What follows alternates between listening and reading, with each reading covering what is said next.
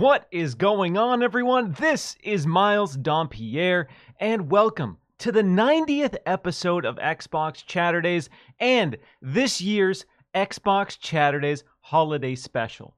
Today, I'm stoked to be joined by you. That's right, you heard me right. You are my special guest on this episode. Uh, community has always been a huge part of this show. So I was trying to think of ways we could do something fun to kind of celebrate the end of 2022, going into the new year. So we're going to be doing some fun community-centric stuff with the people watching live on youtube.com slash Miles Dompier. Uh, we're going to be diving into the latest developments regarding the FTC's stance on the acquisition Activision Blizzard King acquisition. We're going to be talking about Kojima's mad new Xbox exclusive. And then we are going to be discussing the best and worst video games of the year 2022.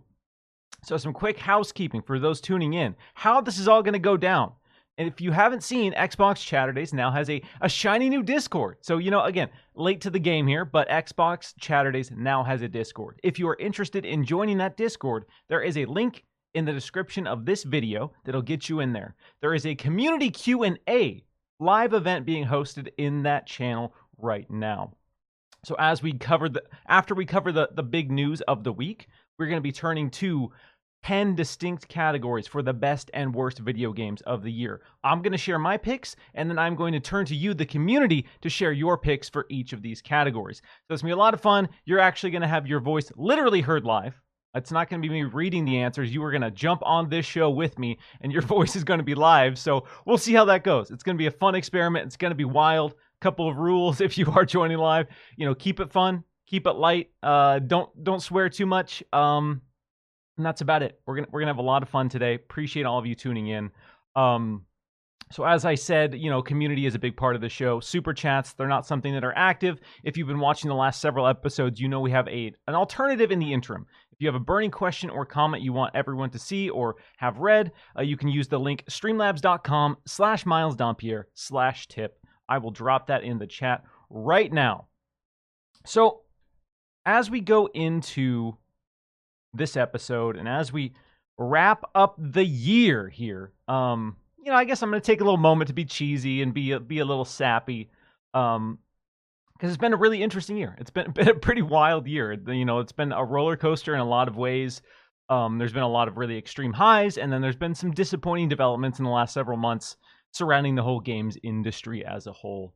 Um, so going into next year, I will not be doing any video work for Windows Central. Um, there's been some budget changes. There's been a lot of, you know, disruption behind the scenes, and I'm just not going to be doing any any video content and a lot less content in general for Windows Central. Uh, if you've been following me, if you're familiar with my work over on Windows Central, uh, you'll you know I was brought on to build up the Windows Central Gaming YouTube channel, and that was kind of my primary function for the last several years was investing in that and building that up. And in a relatively short period of time, we I felt like we had some really great success. And so obviously it's a bit of a bummer to know that that's that momentum and that energy is, you know, at least for the interim put on pause. Uh, and it's hard to get that momentum back realistically as as we know. So yeah, moving into next year, I'm not going to be doing any any video work for Windows Central. So just want to let everyone know kind of where I stand there.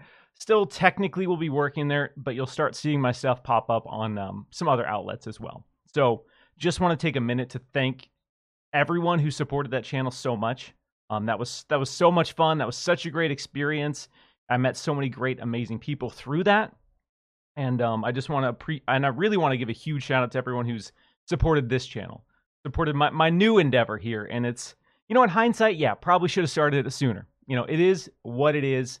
Uh, there's only so much you can do, but I'm I've been so excited to see so many people excited about what I'm doing on this channel, and to see the support, and to see people tune in and and show up and and get excited about what I'm doing. It, it really means a lot. So to everyone who's kind of followed me over here on YouTube.com/slash Miles Dompier, thank you. I mean, it just really means a lot as as there's been a lot of weird disruption and uncertainty for me over the last couple months because it's been you know every single week a new development and i've just haven't really known what what exactly the future holds. So yeah just wanted to talk about that address that publicly here. Um, and I just want to thank everyone who's tuning in live, who's listening after the fact, who's watching after the fact, um, because your encouragement, your your your kind words, all of that really goes so far and and does so much to keep me excited and motivated about what I'm doing over here. So so thank you, thank you all so much for what you do. Um, all right, so let's talk about the first big topic this week. Uh, I'm gonna transition here. Boom! What's up? Yeah, rolling the show live, hosting, doing it all, baby. Let's let's rock and roll. So the first thing I want to talk about this week is Kojima's quote mad Xbox exclusive. So it was long rumored that Kojima was collaborating with Microsoft on an Xbox exclusive. And there were some people who said, you know, Kojima wouldn't do that. He's loyal to PlayStation. And there's been a lot of, you know, discourse surrounding Kojima and Xbox over the course of the last, I would say, year and a half. And then earlier this year at the Xbox and Bethesda Game Showcase, Microsoft came out on stage and they confirmed the long rumored project between Hideo Kojima and Xbox. There's been a lot of rumors and speculation about what this is. This project, you know, was rumored to incorporate cloud features. It's incorpor- it's rumored to be really innovative and, and out there. And on the official front, we haven't got confirmation of what this game is. Because if you watch the Xbox and Bethesda game showcase, Kojima came out on stage and he said, "Yeah, I'm working with Xbox, and they're letting me do something I've wanted, always wanted to do." And that was pretty. That was officially that was it. So not a lot of information officially on this project. So in an interview with IGN this week, Kojima sat down and, and discussed the future of Kojima Productions, and we got some more insights into this project and this this collaboration between Xbox and Hideo Kojima. So here's what he had to say when he was asked about working with Xbox on his new game. Quote, the project we're working on with Microsoft is one I have been thinking about for five or six years already. The project required infrastructure that was never needed before, so I discussed it with lots of different big companies and gave presentations, but they really seemed to think that I was mad. It was ultimately Microsoft who showed that they understood, and now we're working together on the project, including the technology front. Uh, what I love about this is that, you know, Kojima is a figure known for weird. He's, he's had a track record and he's had a history of weird games, weird gameplay mechanics, and weird ideas. So it's just funny to me imagining Kojima going to all these teams and just getting, you know, reject rejected. You know, this legendary figure is just getting rejected, and Microsoft says, you know, all right, let's go you got a weird idea. We have the cloud infrastructure. Let's give it a try here. So, love that. I'm really excited to see what this project holds. And, you know, given some of the weirdness that Kojima has leaned into in the past, um, I'm hoping this gets really weird. Uh, I've been blanking on the name. He put out a DS game uh, where the cartridge had like a solar panel in it, and it was this vampire themed game. and it had to play, it played with light and dark. So he he took the time to put a solar panel on this cartridge as part of the gameplay mechanics. So those are the kind of weird ideas I love to see flourish and thrive. So if people want to give Kojima piles of money to be weird, let's go. And Microsoft, as we know, they're looking to invest heavily. They're looking to take some risks. They're looking to shake things up. So it sounds like this is a good partner for Kojima's unique brand of weirdness. So it sounds like as we get more info from this interview that the, the cloud is what really solidified this deal for Kojima. And here's what he had to say about that. With Microsoft's cutting edge cloud technology and the change in the industry's trend, it has now become possible to challenge myself to make this never before seen concept. It may take some time, but I'm looking forward to teaming up with the with Xbox Game Studios and hope to bring you some exciting news in the future. So there's been a lot of speculation about, you know, when we might see this because the timing was interesting ahead of the last Xbox and Bethesda game showcase because there were some leaks surrounding a Kojima Productions project. Um, the the working name or the name that was leaked was Overdose, and apparently there was a trailer or some gameplay floating around that some people posted, and Kojima Productions team reached out to them to ask them to take it down. Um, so there's been a lot of you know speculation that this project could be this overdose title, which looks to be a horror game. So there is a, a potential possibility where Kojima's cloud-based project is the you know the long fabled, the long wanted Kojima foray into the horror space. And as a huge horror fan, let's go, baby. let let's go. I'm all about that idea. Really excited to see what comes from this collaboration, and I'm wondering if we'll get some sort of information, whether it be like a, a teaser trailer of some kind or more details later on this year. Um, because, like I said, the timing with the whole overdose leak and then Microsoft coming out on stage and having Kojima just talk about the project. We don't have a name, we don't have a code name, we have we have no information officially really outside of the fact that it's leveraging the cloud. So I'm hoping that as we move into 2023, we'll get some more details on what this project is. A couple of super chats here from the amazing people. Join us. We got Jacob Novik. Novik, sorry. Hi, Merry Christmas. A question. Can we see Xbox can we see Xbox, which have sold 20 million according to VGChartz, outsell PS5 in total sales? 28 million according to VGChartz. If 2023 they deliver every game they promised. Wow, Jacob Novik coming in with a big question, a hot question that says basically, is there a world where Microsoft can outsell the PS5 this generation if they start to deliver?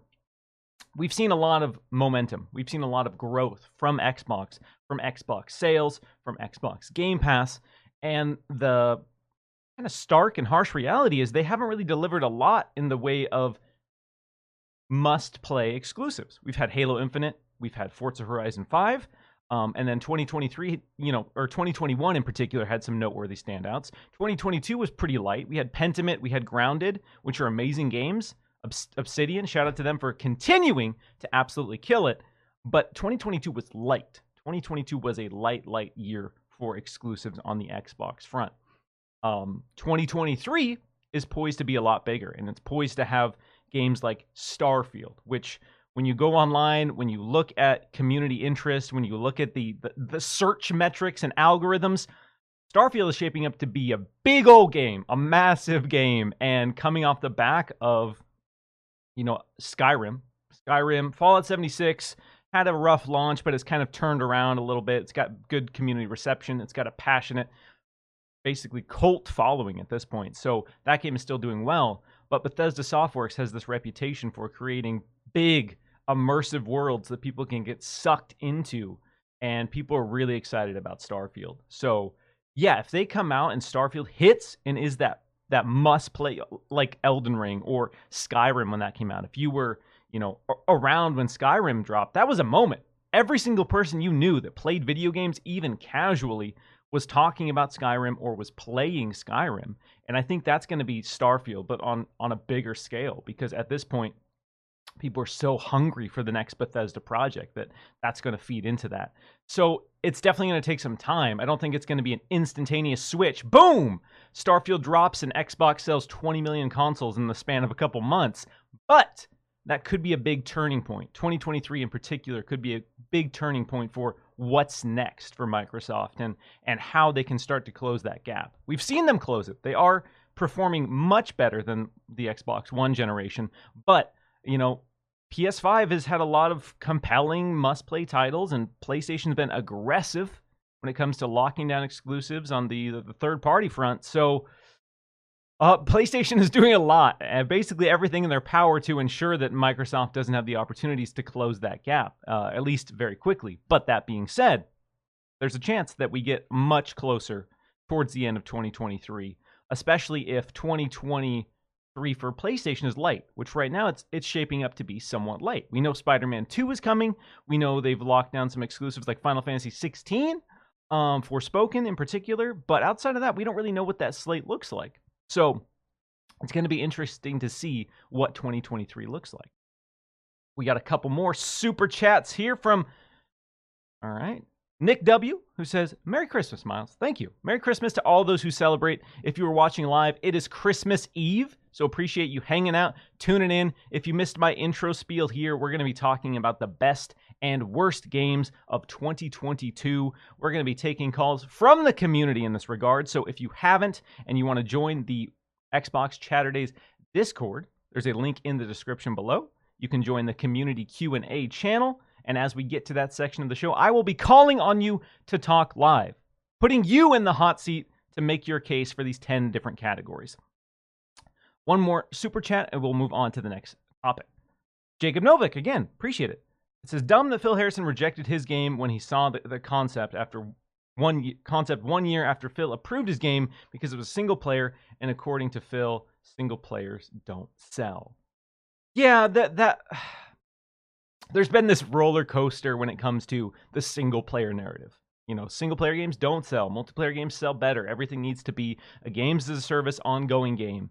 And in some ways, if you can have a successful multiplayer ongoing game, that that's kind of the case um, because you have recurring revenue, you have investments, you have word of mouth. So you can say, hey, dude, I'm playing this. Hey, John, my buddy, my good buddy, I'm playing this. You need to be playing this. Whereas a single player game, you do have that to some degree, but chances are once you've played it, you're not actively playing it. So there's this shorter shelf life for for what that could be in some cases. Obviously, there are single player games that just explode and become this phenomenon. But that being said, there's just generally speaking, more money to be made in multiplayer. And when these companies make statements like that, when these figures make statements like that, it's it's not about they can't make any money. It's about okay, well, this is going to make more money, and that's really what it's what it's all about for a lot of these people. Um, we got a a generous super chat from Hargi Chani, who has tipped one hundred dollars. That is outrageous. Huge shout out to him. I just want I want to take a second shout out Hargi in general because not only is he hanging out in streams, not only is he hanging out in discords, this this dude is constantly giving away games and chats. If you've hung out in streams, you'll see him dropping game codes. So be sure to support this dude. Be sure to give this dude a round of applause and and thank you so much for everything you do for the community as a whole. You are such a cool figure and such a generous figure in the community, and I I, I greatly appreciate you. Um, all right, it's that time of the show where we got it we got to talk about the Activision Blizzard King acquisition and the latest updates. You know i've i've been joking the last several weeks that you know we're we're getting close to the holidays. There can't be a lot of news on this front. You know a lot of people have got to be winding down for the year getting ready to you know celebrate the holidays with their friends and family and all, all of that good stuff. So there's not going to be much. And sure enough every single week there has been a pretty big noteworthy development here and there's been things to talk about and so we're going to talk about them it is it's the biggest story of 2022 regardless of your preference when it comes to the video games industry um, this acquisition it's the biggest acquisition in video game history and it's been the biggest ongoing story in gaming by a lot. So if you are unaware microsoft is trying to buy activision blizzard king for about 69 billion dollars big old fat pile of money. When we when they announced they were trying to buy Bethesda for 7.5 billion, a lot of us were like, "Wow, that is a huge figure. That is so much money. I can't wrap my mind around that much money." And then shortly after they they multiply that by 10 and say, "All right, well here's what's next for us." And so, because of that, figures like PlayStation have been very vocally against it. There have been concerns from regulators about what this means for the industry. And there's been this learning curve where a lot of these regulatory bodies are trying to get up to speed with what this could mean, what the implications of this deal could mean for customers and consumers and the industry as a whole. So, on the day of the Game Awards, which was a big buzzkill for Xbox, um, the FTC announced that they were going to be filing a lawsuit essentially to to stop this deal from happening. Since then, there's been a lot of speculation. There's been a lot of conversations uh, from the community and from the industry as a whole, but Microsoft themselves haven't had too much to say in this regards. So Microsoft has announced, or basically, Microsoft has officially responded to the FTC at this point. It's been roughly two weeks. Microsoft now has a response to the FTC's concerns regarding this deal. So, part of the FTC's statement when they announced the lawsuit was that, you know, well, you said you were going to keep Bethesda games multi-platform, and you didn't, which was said in error. Uh, we've we've seen other like the EU come out and say no, they never actually said that. So that that was that claim was made in error. So in response to that claim, this is what Xbox had to say about Bethesda titles being exclusive. Xbox anticipates that three future titles, redacted, all of which are designed to be played primarily alone or in small groups, will be exclusive to Xbox and PCs. So that's interesting. That, that's very, very interesting. So Xbox has confirmed that three future Bethesda titles will be exclusive, y'all. So the big question is what are the three titles and why is the section redacted? So we already know Bethesda, or sorry, we already know Starfield is going to be exclusive. We already know Redfall is going to be exclusive. Some other question marks in terms of already announced projects Elder Scrolls 6. That's been a big one. That's been a one a lot of PlayStation fans have been asking will this be multi platform? Or will Elder Scrolls 6 be exclusive? And since they haven't talked about exclusivity in particular for Elder Scrolls 6, I wonder if that's the third game here and the reason it's redacted. Or is it more? Is it stuff like Indiana Jones? Is it stuff like new IPs we haven't seen of or games that are completely unannounced? We know Bethesda and ZeniMax has a huge stable of teams working on a bunch of different projects. So, the three particular titles that they talk about, um, that's interesting. That's really, really interesting. Um, but it kind of paints the picture that Microsoft, especially on the the single player side or the co- smaller scale co-op side, they want those exclusives. They understand that they need those exclusives. With your ongoing multiplayer big games, I th- I'm of the camp that really those should be multi-platform where it makes sense and where you can do it. Put them on everything. But I've talked about putting Pokemon Unite on everywhere. I don't care if it's on PlayStation. Sea of Thieves, put that on PlayStation. I don't care. Like it's it's obviously important to have the exclusives, but when it comes to these big multiplayer hits, these ongoing games that live and breathe by live and die by the community, foster that community wherever they are. But as we've seen, and as we've seen from fans who are frustrated with the current state of Xbox, they haven't had a lot of compelling exclusives. They haven't had a lot of system sellers, if you will, or or platform drivers, if you will. So people want those big exclusives, and it sounds like on the Bethesda side, Microsoft, you know, is making it clear that those games will be exclusive. So interesting to get that. Another part of this response was Microsoft, you know, addressing its its position in the market, if you will. We've seen Microsoft spend a lot of time talking about how they're the underdogs in this in this industry. They're the underdogs in this space, and you know we're in they're in third place. You know, no, no matter how you want to look at it. I know Microsoft is huge. Microsoft makes a ton of money year over year over year. But that being said, Microsoft is still in third place on the gaming side. That is the reality of their business. They've been working hard to correct that. They've been working hard to get momentum, but they are in third place. So they are using that information to say, listen, all right, even after this deal closes, we're not going to be number one. Like, that's not what this is about. This isn't about us being the dominant space in the industry. This is about us, you know, putting our gloves on and scrapping a little bit, standing toe to toe with these juggernauts like Nintendo and PlayStation, because the reality is, Nintendo and PlayStation just have a legacy over Xbox. They've been in the space longer. They've they've they're more synonymous with gaming and they have bigger brand recognition in the gaming space. And that's the reality. So here's what Microsoft had to say about their, their position in the industry. Quote, a few companies, primarily located abroad, exercise outside influence in this industry. Xbox is not one of them. Xbox's console lags well behind Sony's and Nintendo's.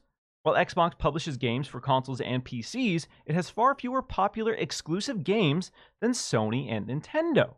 And Xbox has almost no presence in mobile gaming, which is the largest and fastest growing segment of gaming. So Microsoft is saying, yo, not only are PlayStation Nintendo way bigger than us, they have way more exciting exclusives.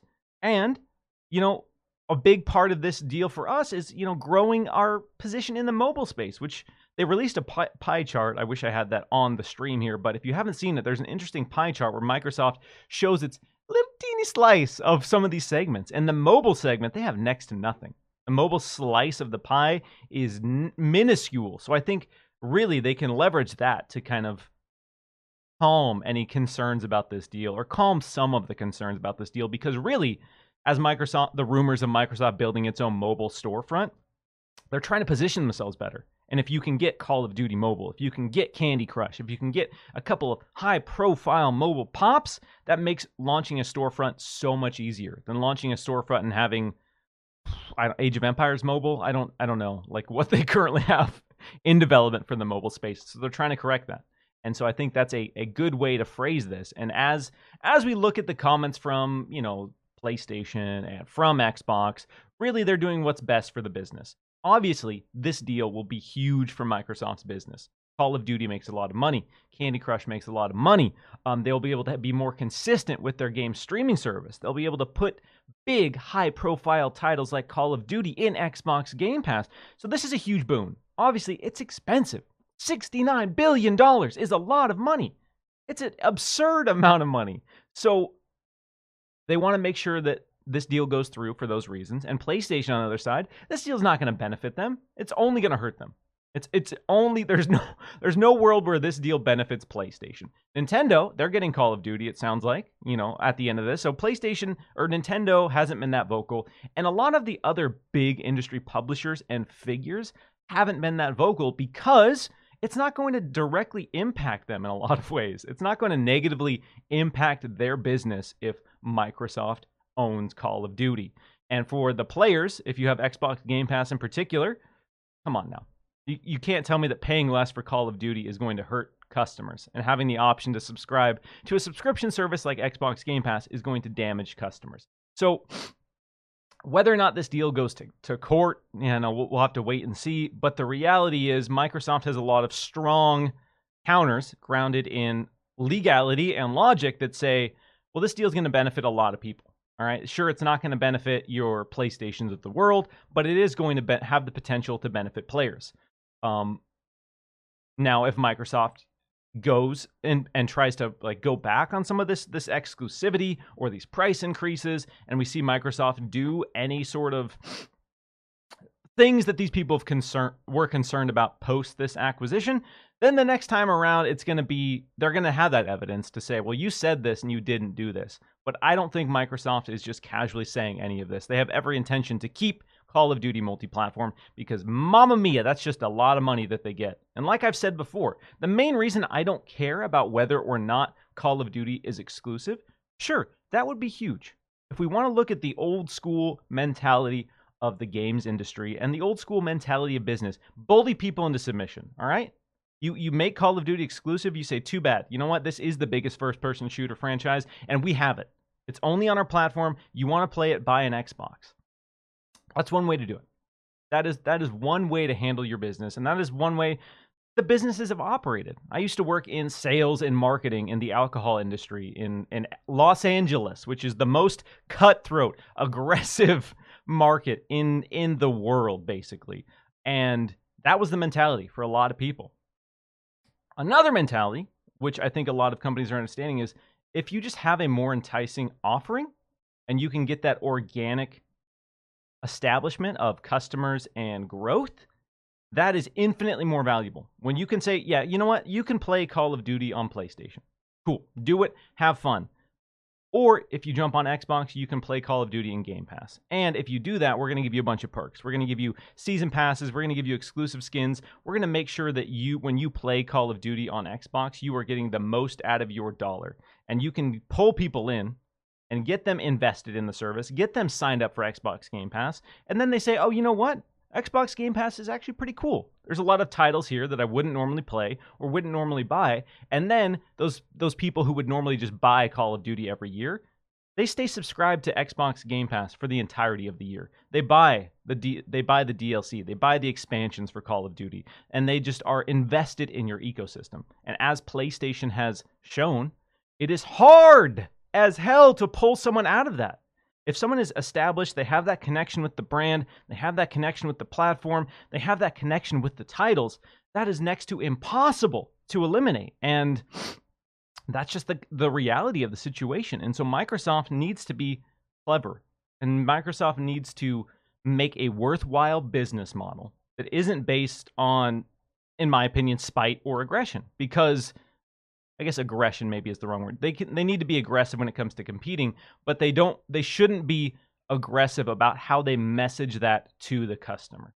Because as we've seen with the Xbox One and Kinect, nobody likes to be forced to do anything.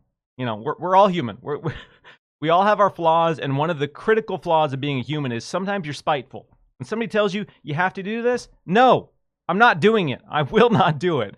And so that's the, the position that Microsoft could be in if they try to play that card. And you know, some people might say, "Well, it's not fair. PlayStation does that, Nintendo does that, blah blah blah." And you know, sure, there, there, there's definitely some credence there, but the reality is Microsoft is in third place here, and they need to work a little bit harder to steal some of that loyalty from PlayStation and Nintendo. So, interesting development here. Interesting to see Microsoft continue to comment on this. And again, as we get closer to the end of this deal, um, I do wonder whether or not this will go to court at all, or if Microsoft will have enough answers to satiate all of the critics of the deal. All right, uh, a couple more super chats. Appreciate y'all killing it. Love you. Thanks for hanging out. Thanks for tuning into the the holiday special, the one man show here. And again, as I touched on in the in the beginning of the show, wanted to do something interesting and special with the community. So I'm really excited to see how uh, you pulling people live into the show works. So again, one more time, if you are not in the Xbox Chaturdays Discord, find the link in the description. Join that Discord, join the community Q&A session, and you will have a chance to come on the show live and talk about the best games of 2022. Jacob Novik, one more tip or one more super chat here says, like the saying goes, if Kojima talks, you listen. Because even if you dislike his games, Kojima is a mastermind. I myself even think that you as a CEO or dev is stupid and upright, outright dumb if you reject Kojima if he ever chooses you. Yeah, Kojima is a polarizing figure. I'll be honest. I, I haven't loved every single one of his games. Um, but that being said, I greatly and tremendously appreciate any figure who is willing to try new ideas and push the medium forward. We need it. We desperately need it. There are formulas that work, and we see people milk those formulas over and over again. And then you have people saying, all right, well, what if we create a new formula? What if we completely flip a genre or flip a gameplay idea on its head and we create something entirely new? We need more figures like that. We desperately do. And Kojima is that. Whether you like all of his, his games or not, he is doing that, and that's why I'm excited to see what comes what comes out of this Xbox and Kojima project. And if it is a weird ass horror game with cloud features that immerse you in the experience in a way we haven't seen before, let's go, baby. Let's do it. All right, the next topic I want to touch on here is another ongoing one. Um, this is another ongoing topic here and I guess let me sorry, let me just give a huge shout out to all the people tuning in live. If you were watching the show live, thank you so much. Uh, hit that like button, share it out, um, and let's talk about will Final Fantasy VII remake ever come to Xbox? So, as we touched on, PlayStation has been very aggressive when it comes to exclusives. They have been securing a lot of big, high profile exclusives, and a lot of those have been uh, on the JRPG side, a lot of those have been on the old uh, Square Enix side, if you will, and Xbox fans are mad. A lot of Xbox fans are frustrated, disappointed, and you know I've seen people outright say they're going to outright boycott Square Enix because of how they've you know handled and and treated the Xbox community. And you know on on the flip side of this, PlayStation is just leaning into Final Fantasy in particular so aggressively this generation. Final Fantasy VII Remake, Final Fantasy 16, baby. Forspoken, not Final Fantasy, but Final Fantasy adjacent. Uh, those are exclusive to PlayStation. And with Final Fantasy VII Remake being out um, for several years, people are wondering where is it? Will it ever come to Xbox? And um, thanks to a filing with the CMA from Xbox, we've gotten more insights in the fate of these titles for Xbox. So here's what Xbox had to say about PlayStation's, you know, aggressive approach to exclusives. Quote, in addition to having outright exclusive content, Sony has also and also entered into arrangements with third-party publishers which require the, the, the quote exclusion of Xbox from the set of platforms these publishers can distribute their games on. Some prominent examples of these agreements include Final Fantasy VII Remake, Bloodborne, and the upcoming Final Fantasy XVI, and the recently announced Silent Hill 2 remaster. So we've had a lot of you know speculations, rumors, conversations about you know what's going on behind the scenes. Why is Xbox not getting some of these games? It's safe to say that a lot of these high profile ones, the ones that they listed here, are because PlayStation is p- paying for exclusivity, whether paying to publish the games or they're paying for, as Xbox said, for it to be excluded from the platform, PlayStation is strategically leaning into these third party partners and saying, all right, we want this game on PlayStation. Here's a sack of money. Here's a big old sack of money to put it only on PlayStation. And so, another interesting question I'll pose to you and I'll, kind of answer here is what's stopping Xbox from doing the same?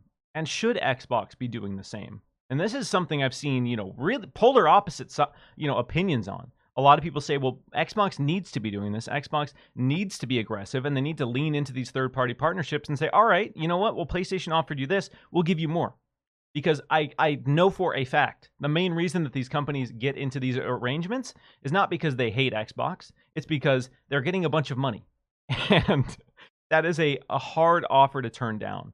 Uh, I did an editorial recently. I've talked to a lot of figures behind the scenes. I unfortunately don't have a lot of official statements, comments because it's all complicated. There's NDAs, uh, legality, but you know some of the sentiments that I've uncovered is that you know it's scary. It's scary to publish a video game. Um, there's no guarantee that a video game will ever do well.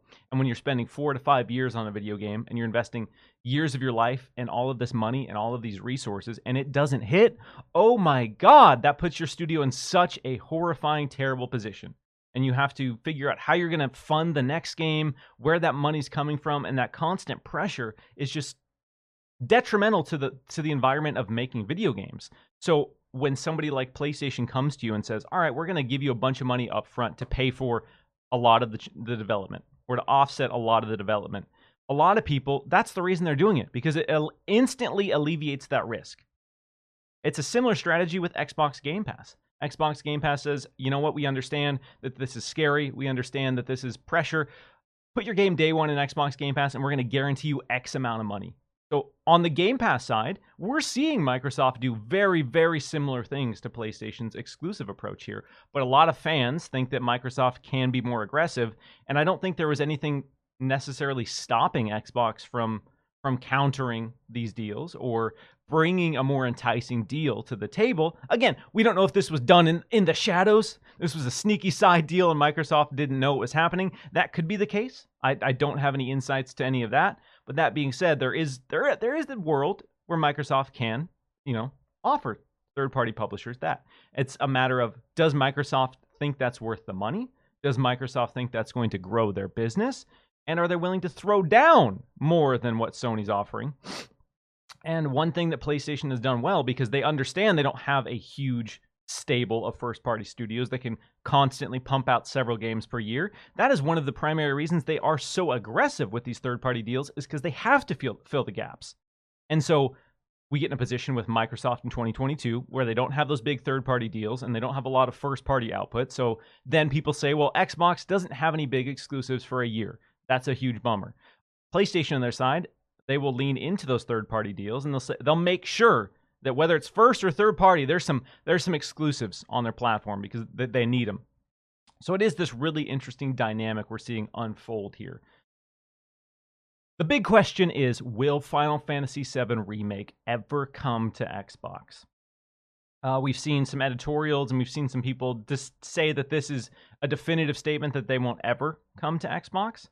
Um, I don't really believe that that's what this wording indicates. We know that, you know, Silent Hill 2 is a one year exclusive. We don't know that it's coming to Xbox. That has not been confirmed. Final Fantasy VII Remake, similar situation. We know it was a timed exclusive for PlayStation. It's come to PC, but it hasn't come to Xbox. I think the terms of Final Fantasy VII have probably evolved as as PlayStation looked to lean into Final Fantasy more, as they looked to lock down exclusivity for Final Fantasy 16. I I believe the deal could have evolved to basically shift that this is exclusive until this this full this game this trilogy is complete.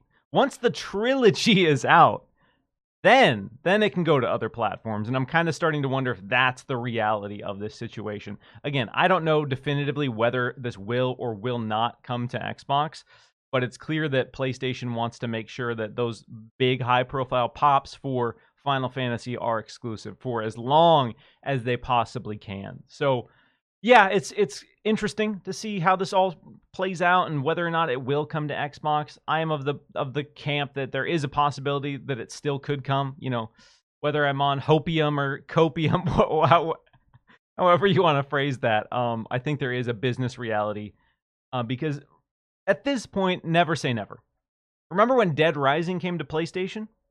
Remember when the Microsoft funded Dead Rising from Capcom came to PlayStation? Um, so I'm firmly in the camp that you know never say never in these situations because you don't really know how things are going to evolve, how things will change. The only way, in my opinion, that this is definitively never coming to Xbox is if PlayStation buys Square Enix. Will they buy Square Enix? I don't know. Will PlayStation be forced to have concessions that make Final Fantasy multi-platform if they do? I don't know. But I guarantee with how annoying and loud PlayStation has been about Activision Blizzard, Microsoft is going to be banging the hell out of that drum on the flip side of this. So that's the pro and con. You know, PlayStation, obviously, they're doing what they need to do for their business. They're saying what they need to say for the sake of the business. But on the other side, you can bet your sweet ass that um, people are going to be very loud when you try to do the same thing. So if you know PlayStation is trying to get Square Enix, I think it's going to be another ugly mess where Xbox comes out and say, "Hey, hey, Hey now, wait a second. We just went through all this drama here, all right? We're bringing Call of Duty to more platforms on the other side. We're guaranteeing you Call of Duty for X number of years. Are you not going to extend the same offer for Final Fantasy? So, I don't know. I'm really curious to see how that all plays out. Let me get caught up on some super chats here. Appreciate you hanging out. Appreciate you rocking. Um, all right. What do we got here? The J Strom says, Miles, bought my sister a Series S. She has a slow internet, so I'm preloading games. Give me five Game Pass bangers to download. She loves horror. Okay. Getting that Series S. I know I was very tempted to buy my sister a Series S for the holidays as well, because she's a big she's a big PlayStation fan. Um, but we've been playing a lot of multi-platform stuff together, and she's been really interested in Game Pass and a lot of her favorite games like Dead by Daylight and For Honor are in Game Pass. So she's like, "Oh, damn, really?" And so she's been she's been actively looking. So I have been tempted, haven't pulled the trigger. I got her something cheaper, you know. Sorry. You know, I'm not balling that hard where I can just buy my family a Series S, even though I'd like to. Five Game Pass bangers that are horror. Number 1, Dead by Daylight is a staple. Whether you're playing alone or playing with friends, Dead by Daylight is a classic Game Pass horror title. Signalis, if you're if she's a fan of classic throwback survival horror, download Signalis. Check that bad boy out. Grounded, obviously. If you're playing multiplayer stuff, Grounded is an absolute must play. Love it. My wife, who is not a huge huge gamer per se, her and I have been playing a ton of Grounded. Absolutely adore that game. If you count the spiders and if you count the giant insects, I would say it's horror. There are moments where you go through a dark cave and I'm I'm, you know, I'm crapping my pants a little bit. So, in some moments, Grounded is definitely a horror game. Two more. Oh my god, put me on the spot here. Uh um okay, this is tough. There's like hundreds of games, and I'm I'm struggling to think of a few. Um, I don't know if she, Hollow Knight down down Hollow Knight. That that's that's that's a must play for sure. Uh, uh, I think Secret Neighbor just left, but Hello Neighbor two. There you go. There there's five. Okay, a few more. Uh, Jacob Novik in a document to CMA, we may we may got the answer that Sony funded Final Fantasy VII remake, but regardless, it had a sticker saying one year timed exclusive on the cover. A Boom Show, a friend of him working at the GameStop at the time said they got into promo material for Final Fantasy VII for Xbox. Yes, yes, yes, yes. That is the interesting wrinkle here is that originally this was a one year timed exclusive, and we saw some marketing material suggesting an Xbox version was coming. So that is why I believe that the Xbox version now if you know depending on how this all plays out is being shifted to okay well when final fantasy VII remake is done you know, because they're milking it for a trilogy. So shout out to the people who love Final Fantasy VII Remake, um, because you're getting a trilogy out of it. So now I wonder if those are the terms. It's exclusive until the the remake is done, which is now a trilogy. So now you have to wait for three parts. I don't know, but that is interesting. I have seen that marketing material.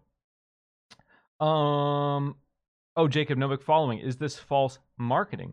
I don't know. I don't know what the legality is because that wasn't really widespread.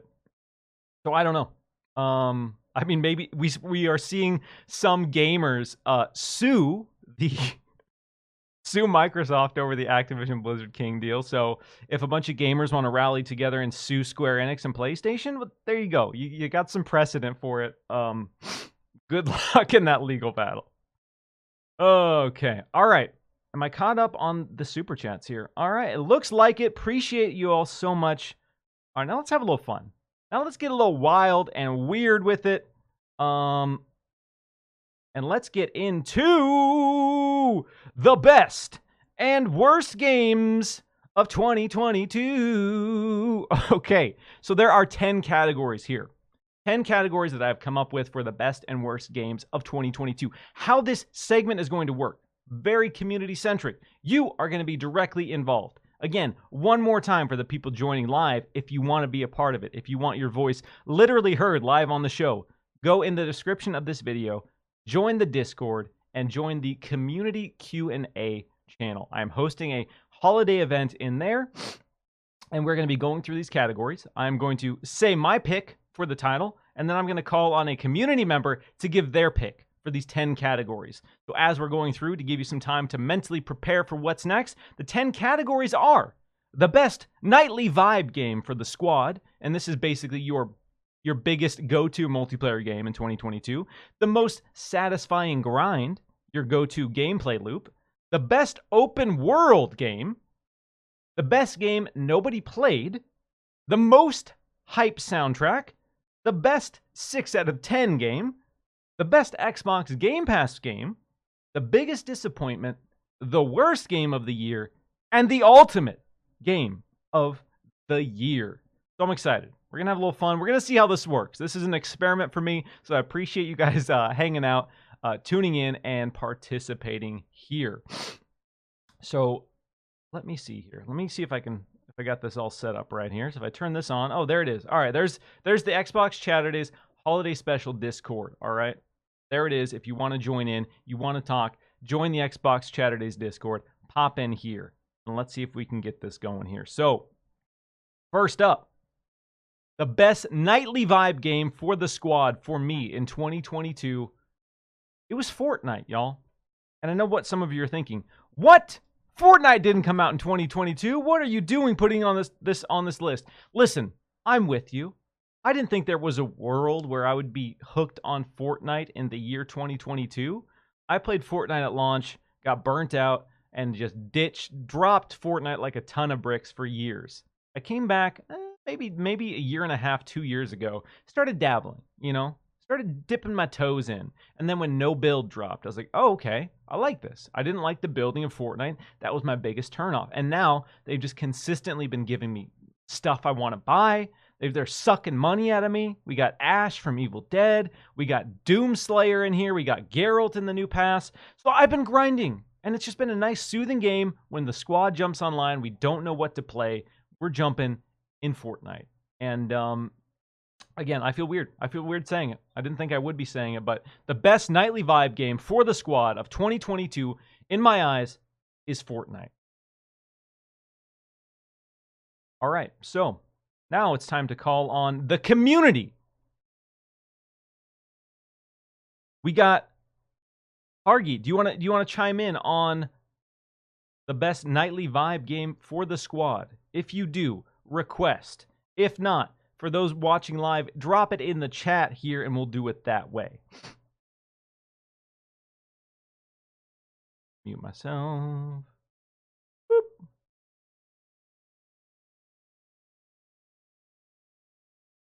Hargeet, what is good? Hey, hey, hey. How's it going? I'm fantastic. How are you doing on this fine December 24th, 2022? I'm doing well. Yeah, Good. I've been on vacation for like a month. so, oh, yeah, and I I'm go back to work on like Jan 3. So I've, I've had like six weeks of a vacation. So I've just been playing games. I'm a little jealous. Good. I'm a little jealous. Um, all right, what do you got for your best nightly vibe game for the squad? What's been the go-to for you and the homies uh, on your weeknights? It's been Halo Infinite. That that's been it, right? Even even with the drought of content, it was still so much fun. Uh, we've been doing a whole bunch of community nights. Uh, and then we've suddenly got uh, Forge and then the co-op campaign. And I think I finished the campaign like five, six times now with with uh, with many other players who haven't played it and some who just wanted to get it on Legendary and Mythic. Um, you know, so that's been a lot of fun, and some of the Forge creations have been just amazing. So that's been it. that's been it's been really cool to see Halo have its moment, have have the cool yeah. comeback arc, and to see people really connecting with Forge, and to see people diving back into the campaign. I know my squad has jumped back into the the campaign with co-op now, and it's it is it's so great being able to use that grapple hook with friends. Because yeah, uh, so yes, Halo Infinite. I'm really excited to see you know what the kickoff of next season looks like for that game and and hopefully that's the you know kind of redemption arc where you know a lot of the you know criticisms fair or not regarding Halo Infinite can kind of dwindle dwindle away and we can just go back hope, to right just being excited about uh, Halo yep. Infinite. So shout out to Halo Infinite locking down the community pick for the best nightly vibe game for the squad. Um, all right, let's go into the most satisfying grind here. The most satisfying grind. And my pick for this is one that I think a lot of people are going to resonate with because it came out of nowhere and just consumed people's lives. And that's Vampire Survivors. Because my God, the gameplay loop of Vampire Survivors is is straight crack. It is just the one of the most raw, addicting to the point where it's probably unhealthy. Like it got to the point where I just had to uninstall Vampire Survivors because I was just playing it too much. And I was like, okay, I'm I'm losing four hours a night just getting sucked into this game. I need to stop. Uh, that being said, throwback to Castlevania, beautiful, love it, so damn good. Vampire Survivors, you are the most satisfying grind of 2022. Argy, uh, what do you got? You got any, any picks for that? Was that was my answer too. it That's came th- out of nowhere, and I got recommended it, and I started playing it. I didn't. I just couldn't stop. It's so good. It's think, stupid, but it's so good. You just dude, keep playing it. it is. You just walk. Like I remember somebody yep. explaining the game to me, and they're like, "You just walk around, and stuff happens." I'm like, "That sounds stupid. What is that? You just walk? You don't even get to like manually attack." Like, no, it's an auto nope. battler roguelite, and you just walk. I'm like, "Yeah, it's so good." Okay. I like Castlevania, so I'll try it, whatever. And then, sure enough, dude, everyone I knew, and within like two days, was like, "Holy God, this is so good." yep. so, Vampire Survivors, I think that is a great pick across the board. All right, Next category, the best open world game. Everybody wants to be an open world game now. Pokemon, Elden Ring, everybody and their mother has said, you know what? Open world games, that's it. That's all we're doing. That's the future now. So there's been a lot of competition for open world games. My pick for best open world game in 2022 is not surprising if you follow me on Twitter, Elden Ring. Um, FromSoftware, love them, adore them. They've had big, sprawling, open ish RPGs for a while, but Elden Ring was their swan song into full on open world. And so because of that, it was an absolute slapper, absolute banger. The one of the best open world experiences I've played in my life. Um, one of the best transitions into the open world formula. I put it on the same level of Breath of the Wild in terms of just raw impact for for the uh, industry. Um, we got Mr. Joanna Dark in the chat here chiming in. All right, Mr. Joanna Dark, what do you got for the best game nobody played? Or sorry, the best open world game. Can you hear me? I can hear you. Perfect. I can. What's good? Best... Welcome, welcome on. best open world game I played this year. I'm gonna have to go with um, Dying Light 2. Dying Light 2. I, I think it's a very underrated game, and I think it did a lot of things that improved upon the first game. And I love the the world building in the game, and kind of like the characters, and kind of how they slowly give you some of that that that lore. And just killing zombies never gets old. Love that. It's a game that has been in my wish list for a while. It came out again, sadly, just right before Elden Ring, so I knew I wasn't going to have time to play this big open world game. And then again, it's just been this onslaught of games ever since. So it's 30 bucks right now as part of the Xbox Countdown sale. I'm looking at it. I'm eyeballing it pretty hard. Um, haven't given that a shot. Hargy, you got any other picks? Any other shouts? Or do you agree with either was, of these? Mine was Elden Ring as well. I mean, it's just it came out of you know for me like nowhere as well, and because I never play Soulsborne games, so uh, and then it just like was this massive world of craziness. so it it was definitely the one.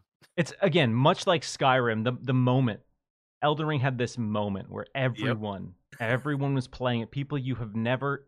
I had friends I hadn't talked to in a straight decade hitting me up on Facebook saying, "Hey, dude, you playing Elden Ring?" I'm like, "You're goddamn right. I'm playing Elden Ring, but I'm happy to see that you're playing Elden Ring." okay, next category is the best game that nobody played, and this is pretty much a game that was you know overlooked, underappreciated. My pick. It came came out in January of this year got really overshadowed by a lot of high profile titles, and that's Nobody Saves the World. If you haven't played it and you're an Xbox Game Pass subscriber, um, check it out. If you have any interest in top down Zeldas, if that's ever been something you've appreciated, absolutely, this is an absolute must play. It is probably the best game that Drinkbox has ever put out, and it really didn't get the, the same pop that stuff like Guacamelee did. So, Nobody Saves the World for me just one of the most overlooked, underappreciated games of 2022. And I talked to so many people who have not played it. Gentlemen, actually, wait, we got do we have a new challenger approaching? Got Kay Asante in the house. You wanna you wanna chime in on the best game nobody played? Hmm? I wish we had Everborn because nobody plays Sonic. oh wow! oh wow! The slander in here. All right, yeah, here we go. Let's Let's get Kay Asante in the house. Let's let's get this party popping. Appreciate y'all hanging out. Yo, what do you got for m- the best game nobody played in uh, 2022? Can you hear me? Sure can. Oh, fantastic. So, first off, thank you for letting me on the show. Love the show. The best game nobody played for 2022, especially on Xbox, Immortality. Immortality. Yes. I'm a I'm a I'm part of the problem. I haven't played Immortality. I, I want to. I've had so many people tell me that I need to play it. Um, Bro, I'm telling you, this was like what was it? A week ago. I was I was part of the problem as well. A week ago, I saw Xbox was doing one of the Game Pass. Uh, uh, what do you call it? The the quests. You know, play Immortality or load it up and get get little points. I'm like, eh, I'm not above it. I'll load it up. Three hours later, I am still playing that game. It is amazing. I have it now downloaded. I may finish it before the end of 2022. It is really good, and nobody played it.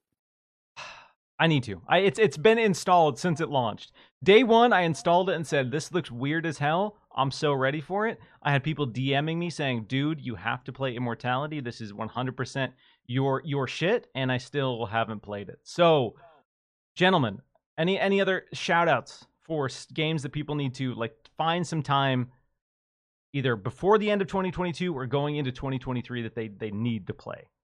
Um, I would have to say one of my favorites is Neon White. Uh, this game came out of nowhere for me. I started watching videos and then it was one of those games, kind of like with Vampire Survivor, which just hooked me trying to beat my my best time and just not only just the level design of how you would think after X amount of levels things would get very repetitive, but I, it has amazing level design and it has this like hook that just keeps you wanting to beat your score. And the story overall is amazing. So, um, if you can, uh, I would recommend, highly recommend Neon White to anyone. Neon White, love it. That loop, that is the one more one more time loop, and in its yep. purest form. The dialogue, I mashed A through it. You know, sue me. Ah, uh, come, I, come I thought on, the Miles. visual novel uh, portion of it was just that. That was my favorite obnoxious. part. So your boy was just mashing A through all the dialogue, and then when that gameplay hit, ooh, oh.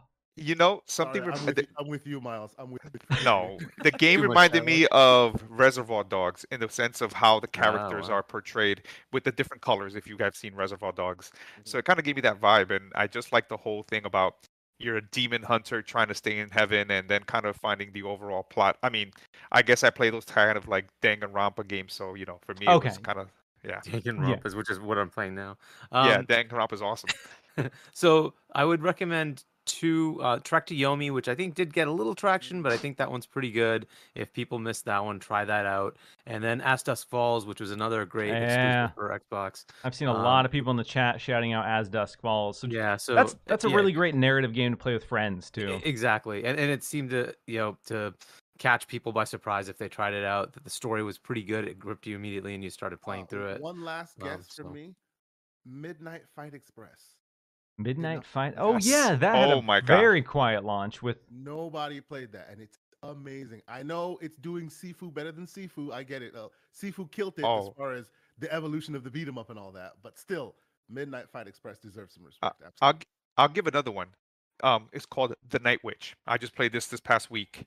The Knight Witch is basically a Metroidvania 2D style game with mixed with the bullet hell. Um, amazing story, basically about these witches that kind of get mutated, kind of like The Witcher, and their powers are based off of people believing in them. And it's like a really deep story and an addicting gameplay where it's kind of it feels like Doom, where you kind of go into a section and it becomes kind of an arena, and you're trying to figure out how to take all the enemies without getting hit. So it's pretty cool. It's called the Knight Witch. the Knight Witch. Yeah, a lot of great picks there. Let's let's move on to our next category, which is the most hype soundtrack. Not the best soundtrack, no, the oh, most no. hype soundtrack, the soundtrack that got you the most amped when you were in the game. For me, this is a two way tie. This is a two way tie between Elden Ring, because that title track is, I don't, it is one of the best pieces of video game music ever created. Hands down, bar none. When that intro hits, every time I boot up the game, I sit on the title screen until the toms come in. And just the huge explosion into the orchestral music. Mmm! My god, that gets me amped every time. And then number two, Metal Hellsinger, because that entire soundtrack is just raw hype. So many of the best metal vocalists of all time on some just truly amazingly written tracks by uh, Two Feathers, this two person kind of a composition team. Um, God, I've, I've been listening to that soundtrack on repeat every single day for the last couple months. Um, so many good tunes. Gents, what do you got for the most hype soundtrack of 2022? So for me, it's uh it's a cheat because it's Halo Infinite, and because I've just played that campaign again several times, and it brings back like the original Halo soundtrack, and it it just has these feels. I don't know, that's just the way it is. Halo just brings back that those, those Halo Those feels. feels. yeah, it just it, it just I, whatever it is like that that original Halo soundtrack that just comes up. It, it just makes you want it like oh yes here we go Master Chief song is the thing. Uh, so I, for me it's Halo. Oh, d- shout out another another wicked drum track. Holy crap! The drummer for that soundtrack just goes hard, too hard sometimes. I'm just the dude's just absolutely crushing the toms on some of those tracks. So yeah, that soundtrack is is really really damn good. I'm, I'm Uh, gonna let Mr. Joanna Dark go next because my choice, people gonna hate me, and I see some in the chat. Oh, Go ahead, Uh-oh. I, I mean, I thought Miles was gonna hate me. I'm gonna say Code Veronica. I'm, I'm just joking. Um, no, no. Um, I would have to. I agree with you, Miles, on Metal Hellsinger, but I'm gonna say, um, Plague Tale Requiem. The way Oh. the music plays, and it just kind of gets you into the into the scene. Like you know, a lot of games sometimes don't get the music right when it comes to like um, situations, but that soundtrack is just amazing and kind of gets you kind of really invested and and, and, very immersed in, into the overall world of that game. Every time the the strings come in when there's gonna Yep. be rats, ooh, I just tense up. And I'm like, oh no, it's going down. And so that's powerful when you can when two notes of your soundtrack can set the tone of a scene and immediately put you on edge. That's how you know that soundtrack is, is incredible. So yeah, Plague Tale Requiem, mm, mm, beautiful. So- All right, so Chaos Sons, mine- you're here to upset everyone. Is that what's? what's- Yeah, yeah. Uh, so those who watch my show and, and know me, me and my brother Everborn Saga, we go back and forth a lot. And I know Joanna Dark is going to jump in on this. I have to say, hate me or not, as visual walkthrough says right Sonic Frontiers. I'm sorry. Sonic Frontier. You know, Sonic Yeah, gets memed on, but it's it's generally had pretty amazing music. A lot of new age jazz fusion. The soundtrack is excellent. It, it gives you, it harkens you back to the best times of when Sonic was was at its greatest. You know, and obviously Frontiers is trying to thread the needle on something new while also giving you nostalgia with their with their uh, cyber levels and whatnot. And in specific instances, in the op- in their open zone, it's like whatever. But in those uh, uh, those old school harken back to the old school levels, the 3D that they've done in Frontiers, the music is bar none. It's absolutely excellent. So There we go. Sonic getting some love. All right. I know Son- you know Sonic fans have had it rough. Okay. I, I get it. You know, I know there's diehards out there that try to tell me that every Sonic game is good. And I know that's not true. You know that's not true. but Oh, it we is all know that's not true. But it is great to see Sonic Frontiers getting some love, getting some recognition. Saga is, is, is still upset right now because Sonic did not beat uh, uh, Ragnarok uh, in sales by by this Christmas. But I, I mean, I mean, did you really think that? I mean, uh, come I on. mean, it, I, I- it was I- hilarious that he even argued with me. But that's I mean, they, they even put it they even put it at bargain bin prices, like you know, to the point that it's like it. a carton of milk, and it still didn't beat it. You know, it's This you is know what Joanna Dark loves. He loves he loves the Sonic slander. We'll just love on. the slander. Okay, next category. This is an interesting one here, and this is one that you know I'm excited to talk about, and that's the best six out of ten game of 2022. And this Oh, is a man. game that you enjoy despite its faults. It's a game that has obvious faults that any person can't really ignore, but you still love. You still had a great time with it, or it's, it, it resonated with you in, in a certain way. For me, it's got to be Dragon Ball The Breakers. This is a weird Frankenstein, ugly, janky amalgamation of Fortnite and Dead by Daylight set in the Dragon Ball Z universe. Um, it's weird. It's not very pretty to look at, but the gameplay loop is just so fascinating and so unique, and they found this really beautiful way to incorporate what makes Dragon Ball such a, a iconic franchise and bring it to a genre that I never would have imagined. When this was revealed, the debut trailer dropped, and I saw this and I was like, why on earth are they making this video game? Why is this being made? And I've put in, I think, 60 hours since it's dropped. Something like I Yeah. put in way too much time into this. So for me, Dragon Ball The Breakers, the best six out of 10 game of 2022. What you got, gents? Um, Oh, sorry, go ahead. I'm gonna say Gotham Knights. Gotham Oh, Knights. okay. Um, to me, So am I. one of the things is t- it's you know what you you got to forget that it's not trying to be uh, Arkham City or any of the Arkham games. It's trying to be its own comic book game, and I love. I don't think WB Montreal gets the credit they deserve when it comes to villains and the overall lore. If you're a big comic book fan, and Gotham Knights is amazing. Uh, I love the gameplay loop. I love just kind of just going around and trying to find out more about the story and kind of the world. And even for someone that doesn't read a lot of the Batman comics, getting to learn up more about the villains, I think it does a fantastic job. And I think it's overshadowed by some of the other things that kind of, you know, went with, you know, the 30 FPS and so forth. But I think even now with the updates, it's definitely up there. Um, and I would, I would, uh, you know, recommend it to anyone right now, especially that's on sale. If on PC it's like twenty five dollars, and I think on console it's like thirty nine. But yeah, Gotham Knights is hands down Yeah. six out of ten. Gotham Knights. Just my buddy gifted me uh, a copy of Gotham Knights so we could play it in co-op. So that was my Christmas present for him, from him. So I'm only a few hours in, but it, it's been fun. Despite the 30 FPS, we're playing on Series X. Despite all of that, I've really enjoyed the overall gameplay loop so far. So I know a lot of people when that got panned critically, I saw a lot of people speaking about how uh, they're still liking it despite its flaws. So I think that's a that's a good shout for best six out of ten. I mean, Yeah. You pay Pokemon for at two frames a second, so Exactly. You know, I'm not I'm not gonna Um, sh- skirt at 30 FPS. So, I mean, Gotham Knights was yeah, go ahead, was a go good ahead. answer. Yeah, you- yeah. Sorry, go ahead. honey. Yeah. Yeah. No, Okay. Hardy, So, please. you want me to go or you want to go? yeah, no, you go, you go. Hundred percent. All right. Yeah. So Gotham Knights was going to be my, but I, but uh, there's a new one that just came out that also has a very low rating that apparently is very good that I haven't even had a chance to start yet, which is Go High on Life. High Um, on life. Oh my God, yes. I knew it. Sorry, sorry, Asante. Yeah, yeah. So apparently that is. I mean, everybody who's played it and finished it, they're like, "This is a great, great game." And unfortunately, it's uh, it it, it maybe just didn't resonate as far as the humor or something, and uh, and somehow it, it's been critically kind of bombed. And then you know, but for those who've played it, they seem to like it, right? So you either you it's either t- terrible for you, you just can't you can't stand the humor, uh, or it it resonates enough and you you play through it and it, and it works. But I finished. yeah, it that that's the other one. Gotham Knights would be my answer. Amazing game. High on Life. Absolutely amazing game. I, I don't understand the, mm. the the score. I get that you know, humor, subjective, and all that. But even as a, a competent, just a shooter alone, it is a Doom shooter, literally Doom Eternal, right? With Yeah. goofy skin and and lots of humor. I don't understand that that, that score. It's ridiculous. It I've should never- be at least a seven, if not an eight. I've not. never watched Rick and Morty, and I mm-hmm. I- I started watching Rick and Morty after playing this game because the humor is just like, oh my god, it's just this. It's similar so far from what I've seen with Rick and Morty. So, um, I like Trev. Uh, what is it? Trover saves the universe, hmm Mhm, Yeah. and that was fantastic in VR. Um, I thought it was hilarious. So that's another great one.